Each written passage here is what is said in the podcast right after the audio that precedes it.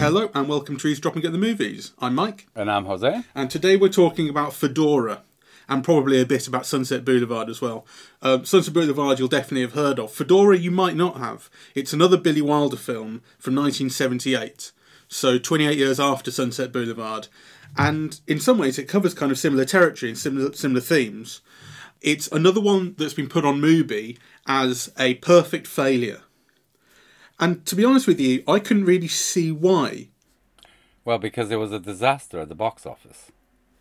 Well, yeah, okay. But um, I suppose I couldn't see why it was a perfect failure in the same way that Southland Tales was, that we saw recently. It's an odd film because, you know, it's a film that you can imagine every cinephile uh, loving. Uh, but I also understand why it was a failure at the box office. Uh, and I do think that once you get cinephiles obsessing, you know, through auteurist routes uh, and, you know, kind of picking up on minutiae of a director's style or something, you know, you sometimes lose the forest for the trees. Um, and I, th- I can understand why this was not successful. There are a lot of things wrong with it. Uh, primarily, uh, Marthe Keller's central performance. I mean, you know, she she looks the part, uh, but I think she's quite inadequate to acting the part, and it's a central problem with the film. It doesn't help that her dialogue is dubbed. Yes, Uh, her and the um, the other actress, uh, Hildegard Knef, yes, both of their voices were dubbed by the same actor, Hmm. actress, um, Inga Bunsch. And you know, because the characters are sort of supposed to be the same, or that there's there's certainly a kind of identity confluence between them, um, that kind of makes thematic sense. But you know, it comes out of Wilder sort of realizing that they were unintelligible to listen to, and it does it does kind of um, there's something off about it. You know, it wasn't until I finished watching the movie and looked it up that I realised that's what it was. Yeah. But there was something off about that. It was quite common in these transnational productions from the 70s that had all star casts from different countries uh, to to always have something dubbed in it, right? So my understanding is that uh, Marthe Keller dubbed the French version, you know, and then in the German uh, version, Hildegard Knef spoke her part, but other people were dubbed, right? So kind of that's not uncommon in countries where most of the mainstream releases were dubbed in, in those periods, right? So there are probably like several versions with different voices. Yeah, so orally, the films, these transnational films are always a dilemma. There's always something that sounds slightly tinny about it, yeah? I kind of I was mm. watching the the conversation Visconti's the conversation the other day, and it's it's the same thing. You know, there's an English version where you hear Burt Lancaster's voice. There's an Italian version, you know, where you hear everybody else's voice, right? Silvana Mangano and Claudia Cardinale and so on. So that is just a feature of this transnational production of the period. But I'm thinking even further than that. This is a film which I loved, by the way, uh, but in which you can imagine you have somebody else in your head that can do the parts better, every part. Yeah. so you know, for example, the Marthe Keller part, I thought, you know, wouldn't Faye Dunaway have been great? Yeah, kind of playing the daughter, right? Wouldn't Marlene Dietrich have been great playing the countess, right? Wouldn't Warren Beatty have been a million times better than Michael York playing Michael York? right? Like, yeah, I quite liked Michael York, to I- be fair. I think he's. I mean, you know, uh, he's a, he's a blank, and he's a very pretty blank. But I kind of felt like that was that was the almost the point of his character. I suppose he, he represents youth and something different, and what the girl wants. And I, and I suppose I also just associate him so heavily with the role of Basil Exposition in Austin Powers that Yeah. every time they said Michael York, it just made me laugh. I know that's not the intention, but I found it funny. And then he's very self-effacing when he gets to that point where it's his, it's his only real sort of bit on screen where he talks about wetting himself with excitement when he saw this actress uh, when he was six years old. And I thought, you know, for someone who's playing himself, especially, that's um, that's I quite like that. I thought it was quite bold. You know, good of him. Well, I, I didn't. I thought he spoke everything like an automaton. He was like, he was unbelievable even as himself. Though you know he is he is very pretty, but actually, you know, he lacks he lacks excitement. You can't imagine anyone committing suicide over Michael York. so, well, true. Yeah. so so so I think that's a central failure uh, in the film, and actually it extends to William Holden, right? Who I think is is wonderful in the part, but I do think he's too old, right? I mean, mm. you know, well, uh, yes, he is. He's supposed to be like twenty years younger than she, right? So yeah, yeah. you know, when you see him as an assistant director in 1927, he's meant to be 23, 25, right? Mm. You know, um, yeah. So so I and also I think the film would have been more dynamic, yeah, with you know, kind of uh, um, uh, a younger actor in that part. He is to me a bit too old. Yeah. Do you think he's been cast because it reflects his role in Sunset Boulevard? Because there's so much in this film that seems so deliberate about that. Do you think that's one of those things? No, my understanding is that you know he was cast because even in this period he was quite a big name, uh, and uh, Will, Billy Wilder couldn't get somebody else, and I think you know his age was a, an issue in the casting, and it was something that was considered and overridden, but you know he he looks his age. Uh, and I think he's a bit too old, and I think the film would have been more glamorous, better with somebody younger, with a William Holden in the 50s. Yeah, the way he looked and moved and so on in the 1950s rather than, you know, here, which is almost like it's 1978. It's, you know, uh, so so I think all of those are real problems with the film for me. I do know what you mean. Um, with his age, though, I suppose I didn't really think about it too heavily, but I didn't have a problem with it. It seemed it seemed kind of it seemed to make sense to me. And there's a tone to the film which is all about aging and looking back and the comparison between the way things were and the way we are now. And his age spoke to that to me because there's that moment towards the end where you know he's been told this whole story about the awful thing that these people have done and then he he reconnects that memory for, that you've seen in flashback previously of when he slept with uh, Fedora when she was you know a, a huge star um, and they reconnect over over a memory of it. And he says, "Oh, you do remember." And you know the fact that they are so old and and life has gone so far and so on. It all that all seemed to kind of connect for me. Well, I rather it, like that. It didn't for me. Um, and actually, it's kind of unimaginable. You know, like uh, what you needed was the William Holden of Sunset Boulevard, the way he looked then.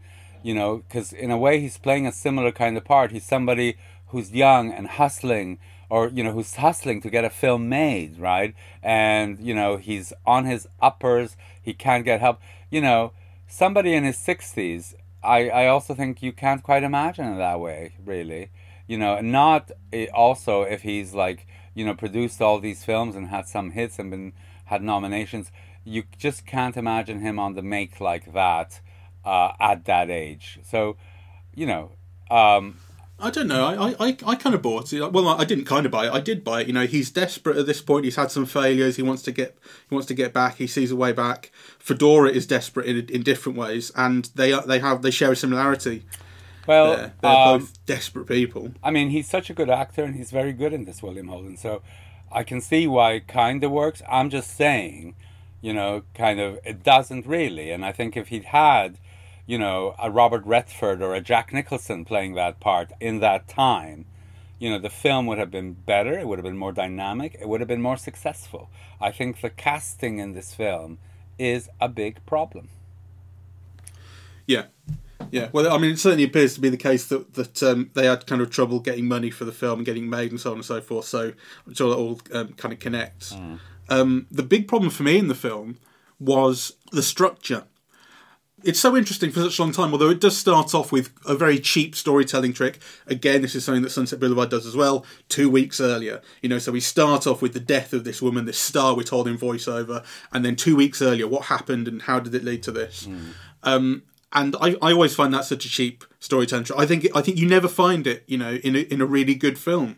It's always something that kind of betrays a lack of faith in your own story. You know, we can't we, we don't trust our story to, to maintain interest we have to promise something that's going to happen. No, I don't buy that. I think that's a very legitimate kind of storytelling device, and in fact, you see it everywhere. You know, and you see it in like lots of film noir, um, and I think it, you know, kind of Sunset Boulevard itself disproves what you're saying. I here's a really great film that has that device. I disagree because I don't like it in Sunset Boulevard, but maybe we'll get onto that. I really didn't like the structure of Sunset Boulevard. Um, but in Fedora, then uh, once you've got past that and you, and uh, the story kind of starts developing, and you see what amounts to, I suppose, an extended flashback of um, the character of William Holden's time in Corfu, looking for Fedora and finding out there seems to be something very weird going on with this family that surrounds her, and she's not being let out, and so on and so forth. Then her funeral happens, and so you kind of catch up with the start of the film, and the whole second half of the film is just exposition it's exposition that's dramatized through uh, flashback and cutaway, but ultimately it's just the family telling the story of what happened to William Holden, and I just don't really buy it. The only thing that I buy ultimately, the only reason I believed ultimately that they were going through telling him the story is because she remembers him. She remembers him and she likes him, and that's why she would bother to go through explaining everything. But actually, I just I didn't like the storytelling. I didn't like how every now and again you go back to the Contessa then what happened next? Then what happened next? Then what happened next? You know, I, I had a real problem with, with that structure. Well, I think I, it's I lazy. I, I didn't. Um, I liked all of that, though. You know, maybe I am also myself reading it through the cinephile lens. You know, because I found it riveting. Every time they said something, I imagined like Dietrich or Garbo, primarily Dietrich. Um, and of course, you're thinking about celebrity and glamour and you know, kind of what a movie star is and images and mirrors and so on. So, uh, you know, and I thought of kind of all of those things kind of really cohered in kind of like really interesting ways, right? And, you know, kind of, you know, questions of identity, the erasure of the daughter's identity, and how little that matters in relation to image and things like that. I found that fascinating. Yeah, there are things around it that I find fascinating. There are things thematically that I find really fascinating. I just didn't like the way that it was being being delivered, basically. Um, something that I that I thought about both films is they seem to both have um, they obviously have a kind of low opinion of Hollywood in some respects and and sort of youth culture in some respects and the way that stars are treated or kind of star psychology maybe. But it also occurred to me that they both seem to have quite a low opinion of women.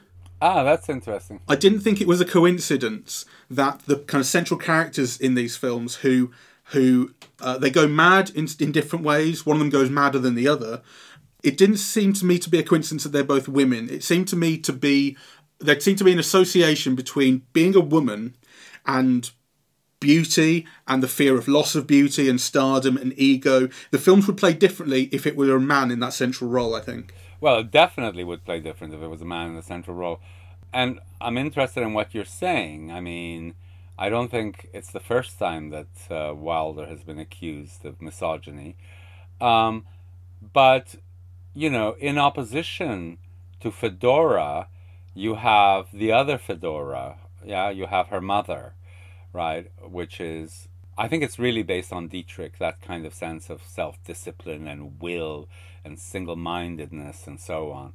Um, and actually, her relationship with her daughter, Maria Riva, her daughter wrote a wonderful book, you know, on her, her mother that has many of these dynamics that you see uh, in this film and you know those are all kind of um, very powerful women. So actually, even uh, the Gloria Swanson, Norma Desmond character in Sunset Boulevard, you know, on the one hand, she's kind of going nuts and obsesses with her image and her stardom. On the other hand, she's a really strong, powerful, willful, yeah, like kind of. Mm you know she's she's not like a blushing wallflower right or a weak person. That's very true yeah. So um, she expresses her madness in a very strong independent way. That's right. So um, yeah. I love this film because also i mean it's very interesting because so for example the film begins and you could really see how Wilder is thinking visually, right? You know, this romantic idea, a train is coming, a woman throws herself on the train. It's kind of, you know, such a poetic, almost gothic kind of idea, right? but then I also thought it isn't filmed romantically and gothically. I thought that was, you know, so so there's something for me about the visuals, which are sometimes very beautiful, you know, and sometimes really succeed. Those shots of Corfu and so on, but actually, kind of, there are other elements which I think could have been visualized more excitingly, more dynamically. The moment in the train is one of them. The moment where they're actually filming that ball sequence uh, is another. Mm. Yeah, it kind of it somehow lacked sweep and excitement and delirium. Yeah, what you would expect Fedora to be feeling at that moment. It's funny actually because in that scene you're shown that the camera that is filming this scene, the camera within the scene, is sitting on a crane and it's doing this sweep down through the players but but the, the camera you're watching it from is just doing a, a track yes. on the ground, and it's so you're you're looking at a shot that you could be seeing, yes. that you're not, you yes. know. Yes. Yeah. So I do think the film is a failure, uh, but I loved it. Yeah, in spite of all of a failure is an interesting kind of it's uh, it's an interesting term. I think we have to kind of define it because, as you say, if it made absolutely no money and it kind of dribbled out and and was criticised and so on, then it is a failure of a sort. But if we liked it and found interesting things in it, you know, there are things that I think are deeply flawed. I don't like the way it's structured, mm. that kind of thing. But I, I, liked it basically all the way through. Right, yes. I wasn't bored for a second. Maybe I, I think one of the lessons also that I learned tonight again something that I learned with Sunset Boulevard and it's a lesson that I love and I keep returning to and I keep forgetting and I keep relearning is the power and value of low expectations because when a film is presented to you as a perfect failure, your expectations could not be lower. Mm. And so to find out that the film is kind of pretty good in some ways, you go well, wonderful. Whereas when you're told a film is one of the greatest ever, mm. as is the case with Sunset Boulevard, I ended up looking at what I felt were problems and flaws and things I didn't like. Mm. Um, some sure, of which would fade in second and third and fourth viewings. Uh, but my initial response to Sunset Boulevard was not all that positive. I must be honest with uh, you. Well, I never get tired of watching it, you know. And there are shots in the in that film that are really indelible, and that actually I don't think there's anything like it in Fedora. Yeah. So you know, Gloria Swanson. Oh, yeah, I think that's true. Yeah. Uh, coming down the stairs, you know, uh, things like that that are just like fantastic kind of visually, them- thematically, dramatically, right? And it combines all of those things. I think this film is a bit flat visually. Uh, yeah. So you know, and and and that would be like my main criticism. So the casting and the kind of relative flatness, yeah, uh, uh, visual mm. flatness, mm. are to me flaws. I did find it got creepy for me which I think it's meant to, yeah. and worked for me, really worked for me. So when you get into this mansion where there's all these weird cast of characters, and clearly something's going on, and you don't know at this point, sort of, who, you might have your theories, but you don't know who Fedora is exactly. It turns out you won't know, and and what the relationships with these characters are. Um, I got a sense, and I'm not joking, of the Texas Chainsaw Massacre. Oh? Like there's a I, I can't remember if it's the original film, but certainly in the remake there was a there's a, a very weird kind of kind of uh, deep South American hick creepy family, mm. and this had a feeling of that for me of like creepiness and secrets and a prison and are you going to get out and someone's going to die horribly I started to think and then there's that scene with um well you weren't wrong you no no well, the, the, family clears out and he goes in he goes to her room uh, and he sees the, the the straps on her bed, and you think, God, something's happened. And then he sees that corner of the of the wallpaper that's just peeling away, and you see a snatch of a photo of Michael York's face. He pulls it down, and it's this terrifying, mad shrine to Michael York. Yeah, it was so scary. I, mean, I got super scared by that. What the hell is going on in this? It descended into madness at that point. Yes, it's kind of. I mean, that's I think where the gothic dimension comes in. You know, these mansions with secrets yeah, with mm. mother daughter relationships, with sexual deviancy, right? Because actually, I think another thing, you know, when the daughter says, I want to tell everyone my mother is gay, you think, my God, you know, that could have been filmed in such a powerful way. and actually it's just flat, right? And I hated the little girl actress. Oh yeah, she was absolutely hideous. So actually, I think there are real questions about this. So I think it's a film of like wonderful ideas and really kind of quite potent imagery. Yeah, but that remains potent at a conceptual level rather than in an audiovisual way. Yeah. yeah, I yeah, I know what you mean. Uh, when they bring down that curtain with Michael York's face, it's almost like the camera's static, right? Yeah, I mean, you could have expected it to move in, to have a montage of the faces, to do something with that idea that is not just a Yeah. curtain falling down, right? I think I might have actually wet my pants though if they'd done that. it was so scary. and there's something so scary about it being Michael York. He's such an innocent, beautiful, you know, unassuming figure. Well, actually, this is again, I think, a fault with casting because, of course, you know, in the mid 70s, Michael York was a name, you know, because of the Three Musketeer films and because of Cabaret and so on, you know, but he's just, and, and you know, and he, I mean, I remember uh, finding him very attractive in Cabaret. I had a real crush on him, right? You know, that kind of look that he has but of course, you know, he's he's just not good enough. He's he he lacks dynamism and pre, you know. So hmm. I I think that that casting is also a kind of failure, and I think it really speaks to who they could get rather than who's ideal in the part. And I think that really goes all along the cast, which of course it's a normal problem with films, right? Like you know, filmmakers Yeah, yeah. often don't get their ideal cast, but I think you know, Billy Wilder is someone who almost always did, right? Well, I mean, when you compare the casting real people in this and in Sunset Boulevard, in Sunset Boulevard, he's got Buster Keaton and Cecil B. DeMille. Yes.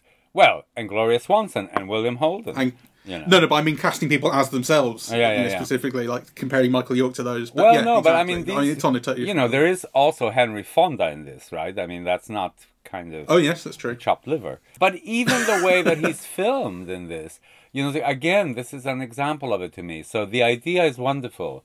You know, he comes in this boat in the Aegean Sea, right? And it's Henry Fonda, right? It's supposed to be magnificent, right? And and mm. visually, it's it's flat. Yeah.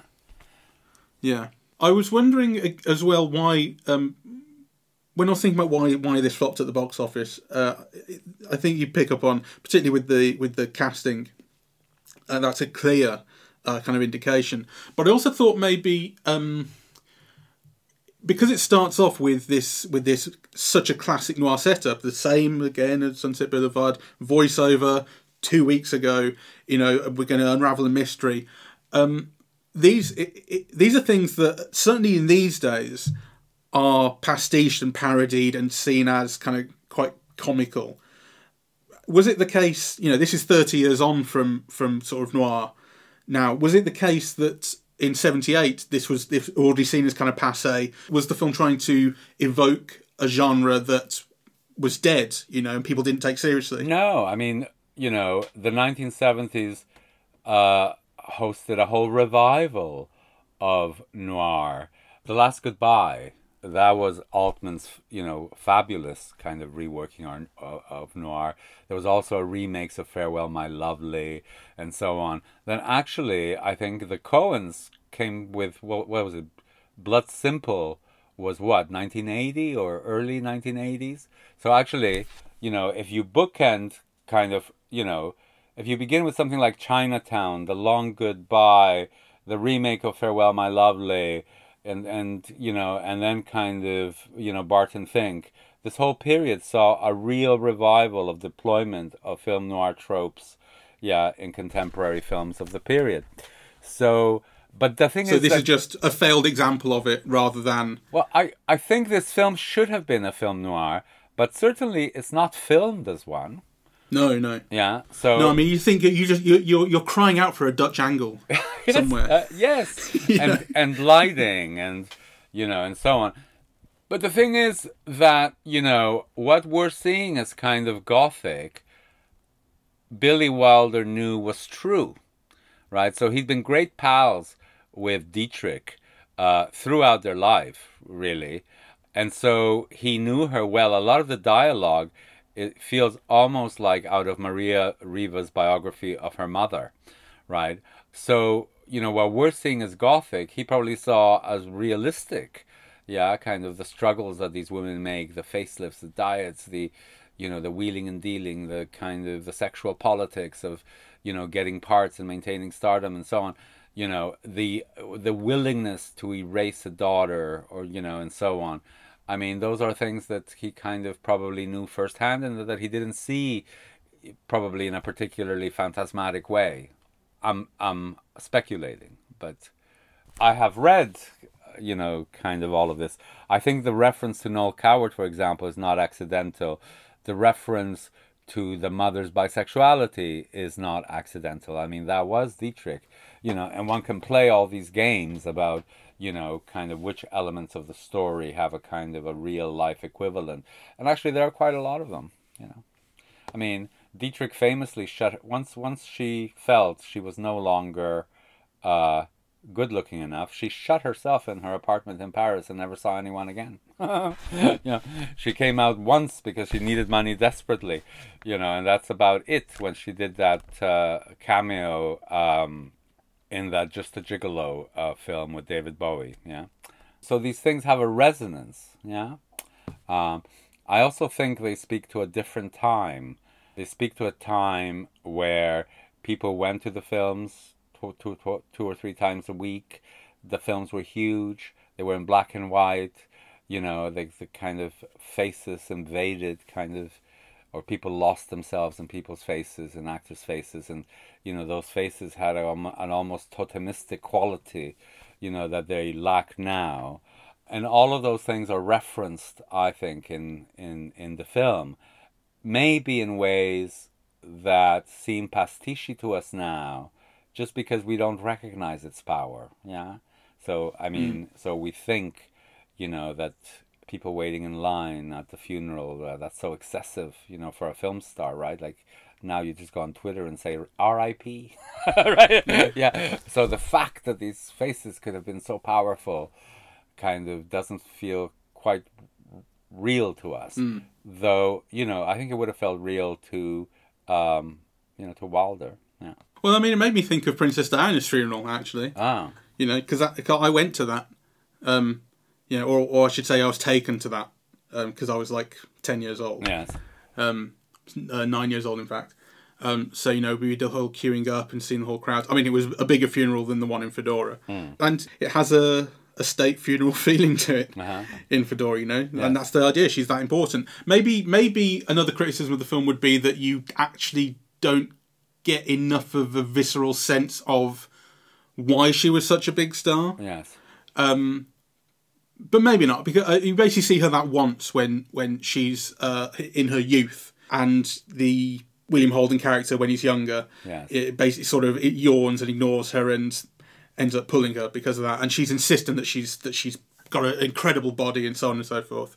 Um, and I guess you kind of you can see why people would be after her, but it's not a visceral sense. Most of the time you spend with her is, you know, in this old age thing where she's looking back on who she was. I, th- I think you've hit on something that is an important lack in the film because, you know, you're constantly told that, you know, she played Madame Bovary and Lola Montez and, you know, like all these great historical figures, right? Which is, you know, some idiot's idea of great drama is to have played all these you know great historical figures but actually you're never once told what her persona was you know like mm. kind of you know we know what dietrich signified why she continues to you know entrance and so on right? It's like her attitude and you know her lack of sentimentality and her bisexuality and you know kind of her sleekness and her beauty and you know kind of what she represented to different kinds of people. You know we know that. But actually we never get told what Fedora's persona was. I mean, we get told she was a great actress and a great star, but why was she? What did she mean to people? What did she signify? We don't know. If anything, the one real concrete thing that you get is is that um, she had all of these love letters from admirers who were, you know, the, the most famous men in the world. Yes. You know, like like uh, uh, can't remember who it was Tchaikovsky or some some composer and Picasso, Winston Churchill, you know, all these people. So like basically the thing that her, her defining sort of feature in stardom seems to be that loads of men wanted to sleep with her. Ah. Um, maybe that's another way in which the film uh, does not have the highest opinion of women because that seems to be all it kind of values in her as a star. No, no, I don't agree because actually, you know, there's something kind of interesting about stardom. So, you know, some of the biggest stars of the 1890s were like the famous courtesans right, who had their picture in postcards and so on, and who were chased and kept as mistresses by the aristocracy of the day, and they were pan European celebrities, right, stars in their own way. Mm. Yeah. Uh, uh, La Belle Otero and people like that.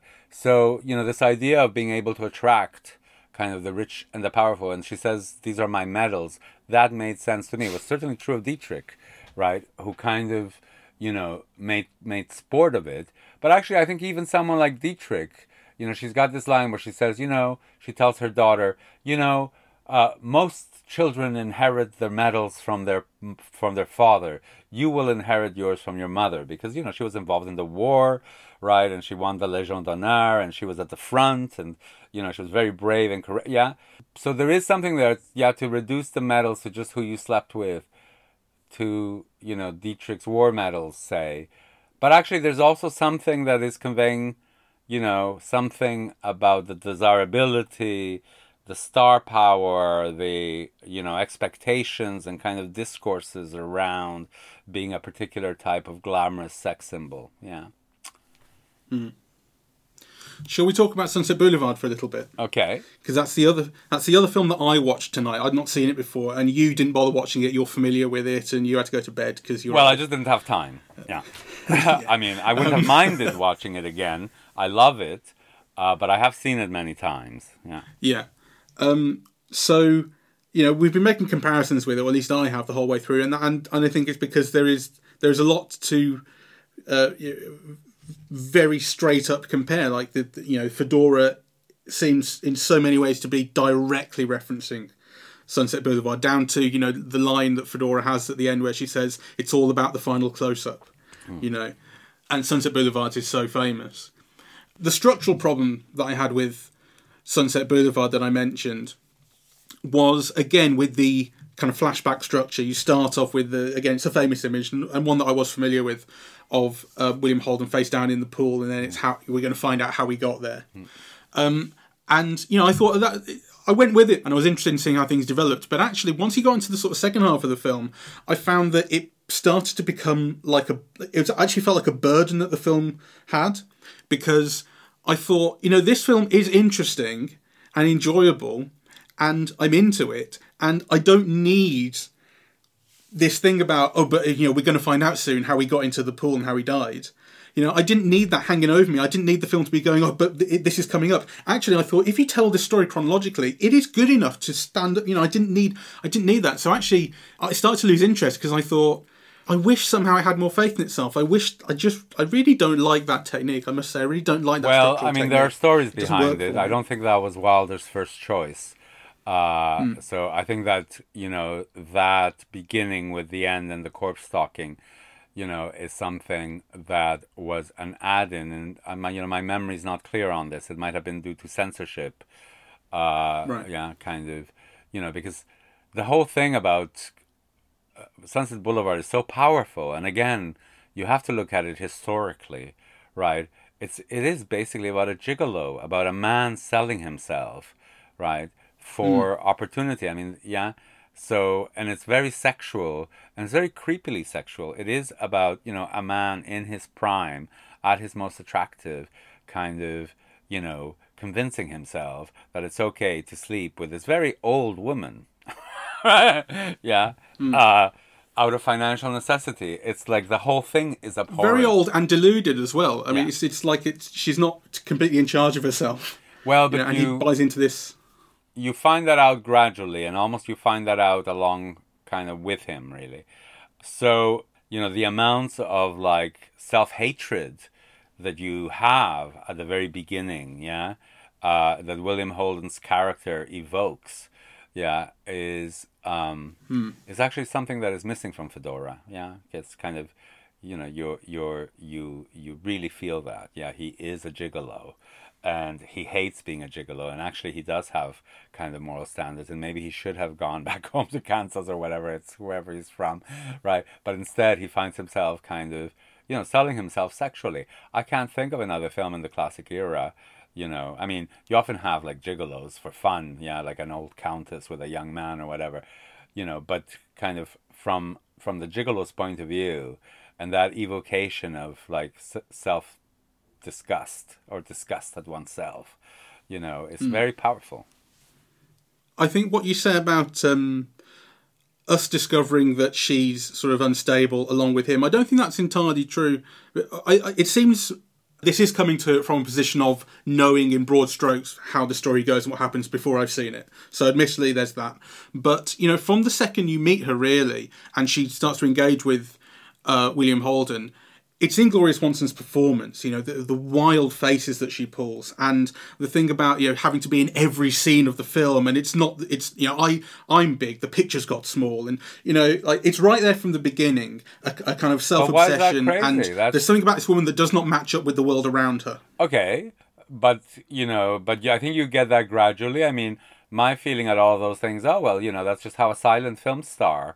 You know, because actually, you know, if somebody like Fedora in the sound era was famous, somebody like Gloria Swanson was world famous, right? Like you know, without that, yeah, the level of fame.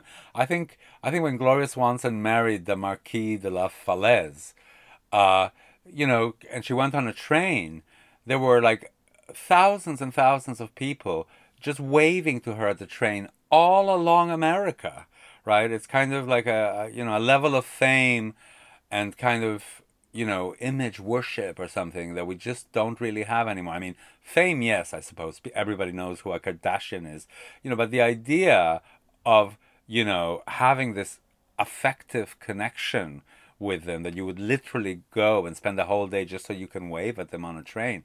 That is kind of like, I mean, we saw that with Princess Diana in this country, but it wasn't worldwide, and you know, there's nothing like that nationwide.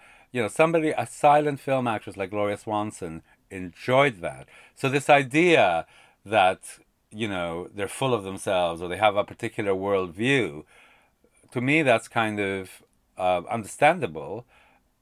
It's not yet nuts. Oh no, no, I don't mean it in the terms of I don't. Th- I, I'm not suggesting that she's full of herself. That wouldn't be the way I'd put it. But there is there is a disconnect between the way that she. I mean, the thing is, the the life that you describe of being worshipped, you know, um, will not. It it will not make a person more sane. No, no, I get- And um, the way that Norma Desmond starts off in this film is in this, you know, old house. I mean, it's even introduced to us in voiceover uh, as um, uh, Miss Havisham. You know, like a Miss Havisham house. He says, you know, and there's just what there's just her in there, and this one butler. So it's like Dietrich in in her late life. That is like Yeah. Dietrich in her in her later life with her butler in her Paris apartment that was paid for by the French government, right? Because Yeah. yeah, of her importance. You know, shut in like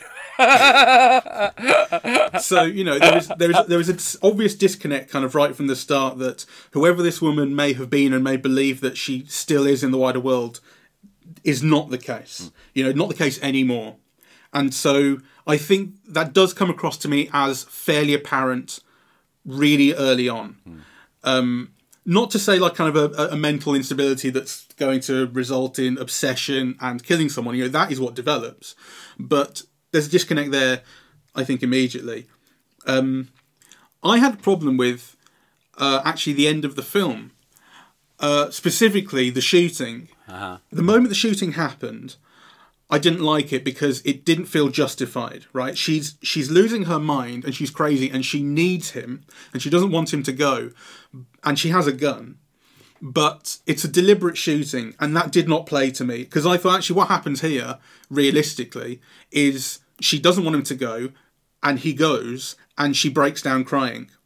That's to me what actually felt more realistic, and what would have then felt more justified in terms of shooting would be if either Max, the butler slash first husband, shot him as a way to protect her, protect her delusion, or if she shot him in error, she you know whatever it was, the gun went off by accident. She tripped. She didn't know what she was doing. It was an accident that she shot him, which would have made then continue to make sense because you ultimately do need her going down the stairs, and you know you need the irony of the TV cameras that have shown up because she's a murderer, Hmm. her mistaking them or believing that they're film cameras, and you know so instead of stepping into the limelight, she's stepping into jail at the end. You need that irony, I think. So it has to be her that kills him. But I didn't buy the actual shooting. Well, I did, and I think kind of you know this this this way that you're explaining kind of the logical, reasonable expectations is to me the wrong way of going about it because you know there's a reason why the film you know has been turned into a musical and a, a really operatic kind of musical yeah of kind of delusions and delirium and love and you know. And actually it's, it's because that's the vein that the film is kind of communicating with. So that kind of like logic obviously you know there has to be a degree of it to make sense. But then you know in norma desmond's mind it goes into something else that is understandable. I do understand what you mean. It, it- for me that would have just needed to be conveyed slightly differently, slightly more in a, in a slightly more justified way. Like uh, because I, I I went back and watched that a few times because I wanted to really get the measure of it, and there's no close up on her. Right, it's he's staggering out to the car, and it's a wide shot from kind of quite high up. And he's sort of closer to the front of the frame. She's further in the background by the house, and she shoots him. And there's no moment where you, you like, I wanted to see the, the the the the anger and the fear and the craziness and the loss of control in her eyes. That's what would have sold that to me. It's like, uh, maybe one missing shot would have done it. You know, I just didn't buy it in that moment, but I did buy it then as it developed into her falling into complete delusion. You know, I loved that. Yeah. Um, I mean, I can't comment on that because I have seen the film many times. I never get tired of watching it. I think it is an absolute masterpiece of the cinema. But actually, those relays of shots that you're just describing, I simply can't Yeah. remember. Yeah, no, Uh, that's fair enough. So, so what about Sunset Boulevard kind of helps you appreciate or understand Fedora better?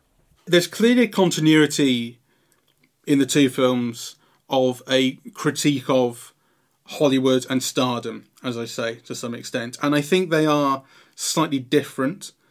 Um, Fedora is about beauty and about the, the fear of loss of identity in a slightly different way to Sunset Boulevard. But Sunset Boulevard is about loss of identity with, with Swanson's character, but it's about the fear of a loss of who she is in other people's eyes. Well, you see, to me, if Marthe Keller had been better, you'd be able to make similarities between the William Holden character in Sunset Boulevard and the daughter. Yes, because actually they're both erased, they're both bought. One does it for affection, you know, out of a need of affection for the mother. You know, the other one does it out of a way of surviving and, you know, having a career. You know, um, the uh, uh, the Gloria Swanson, the Norma Desmond character, and the real Fedora slash Countess character also kind of, you know, have a lot in common, really. I mean, basically, they suck up everybody else, including the first husband and so on.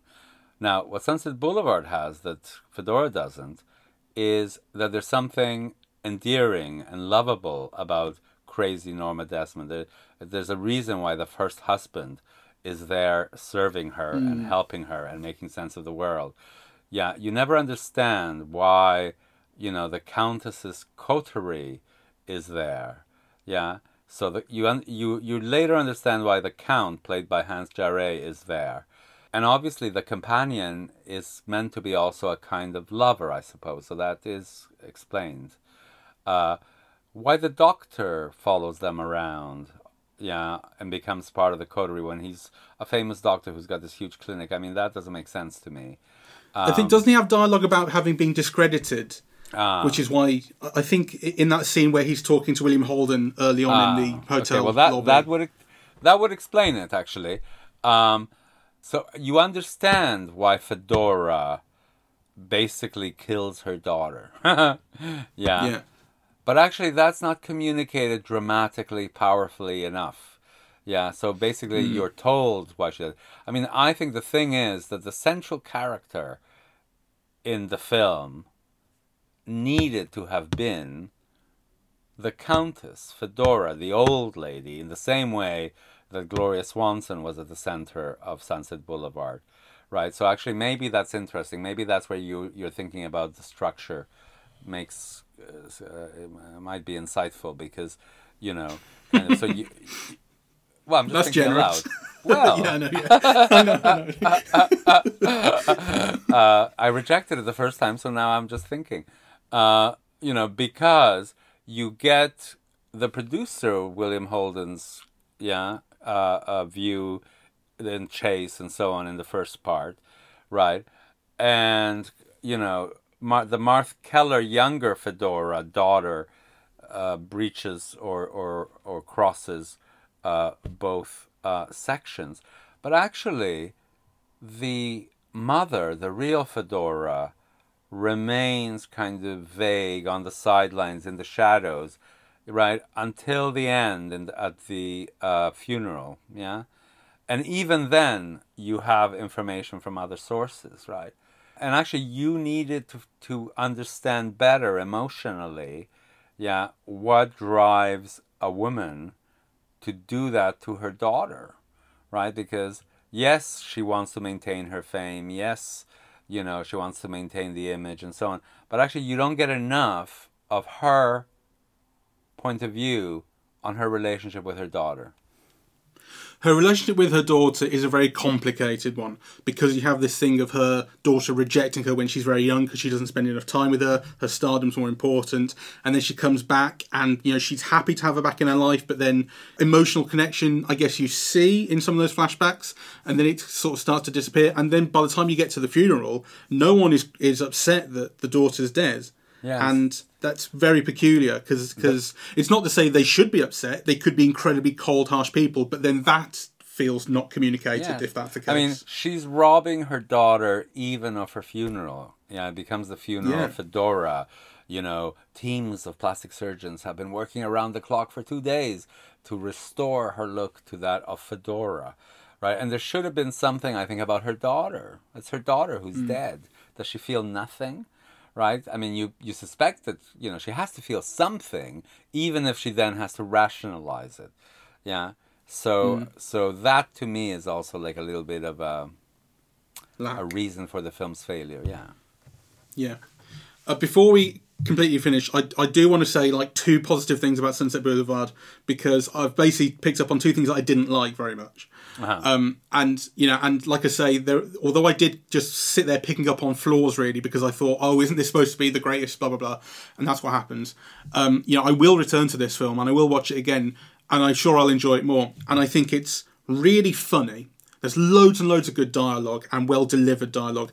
Uh, As there is in Fedora, I think Fedora is very funny as well, but Sunset Boulevard is more funny. Um, there was, there was one bit in particular which I don't even know if I meant to find it funny, but I laughed, I howled with laughter, which is when William Holden meets uh, Norma Desmond for the first time, and he, and she's talking about wanting to do Salome. Uh, I've just got, I got the script up here to remember the dialogue. He says, um, "And you'll play Salome? Who else?"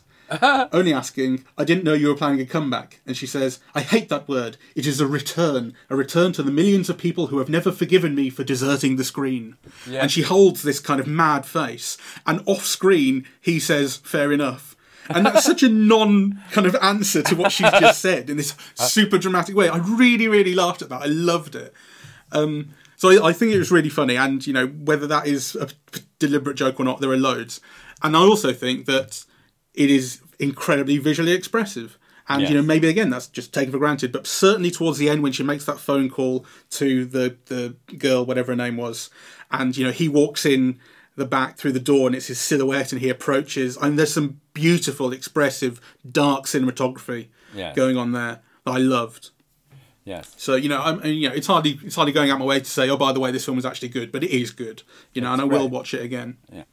Um, and actually, you know, to return to Fedora, I think Fedora is also wonderful. I mean, I think you know throughout this whole podcast, you know, I've, we've been talking about you know why it's a failure, and we haven't maybe been talking enough about why it's a perfect failure. You know, I think I think it's a really complex film. It's really interesting. It's got all of these films that are intricately worked through.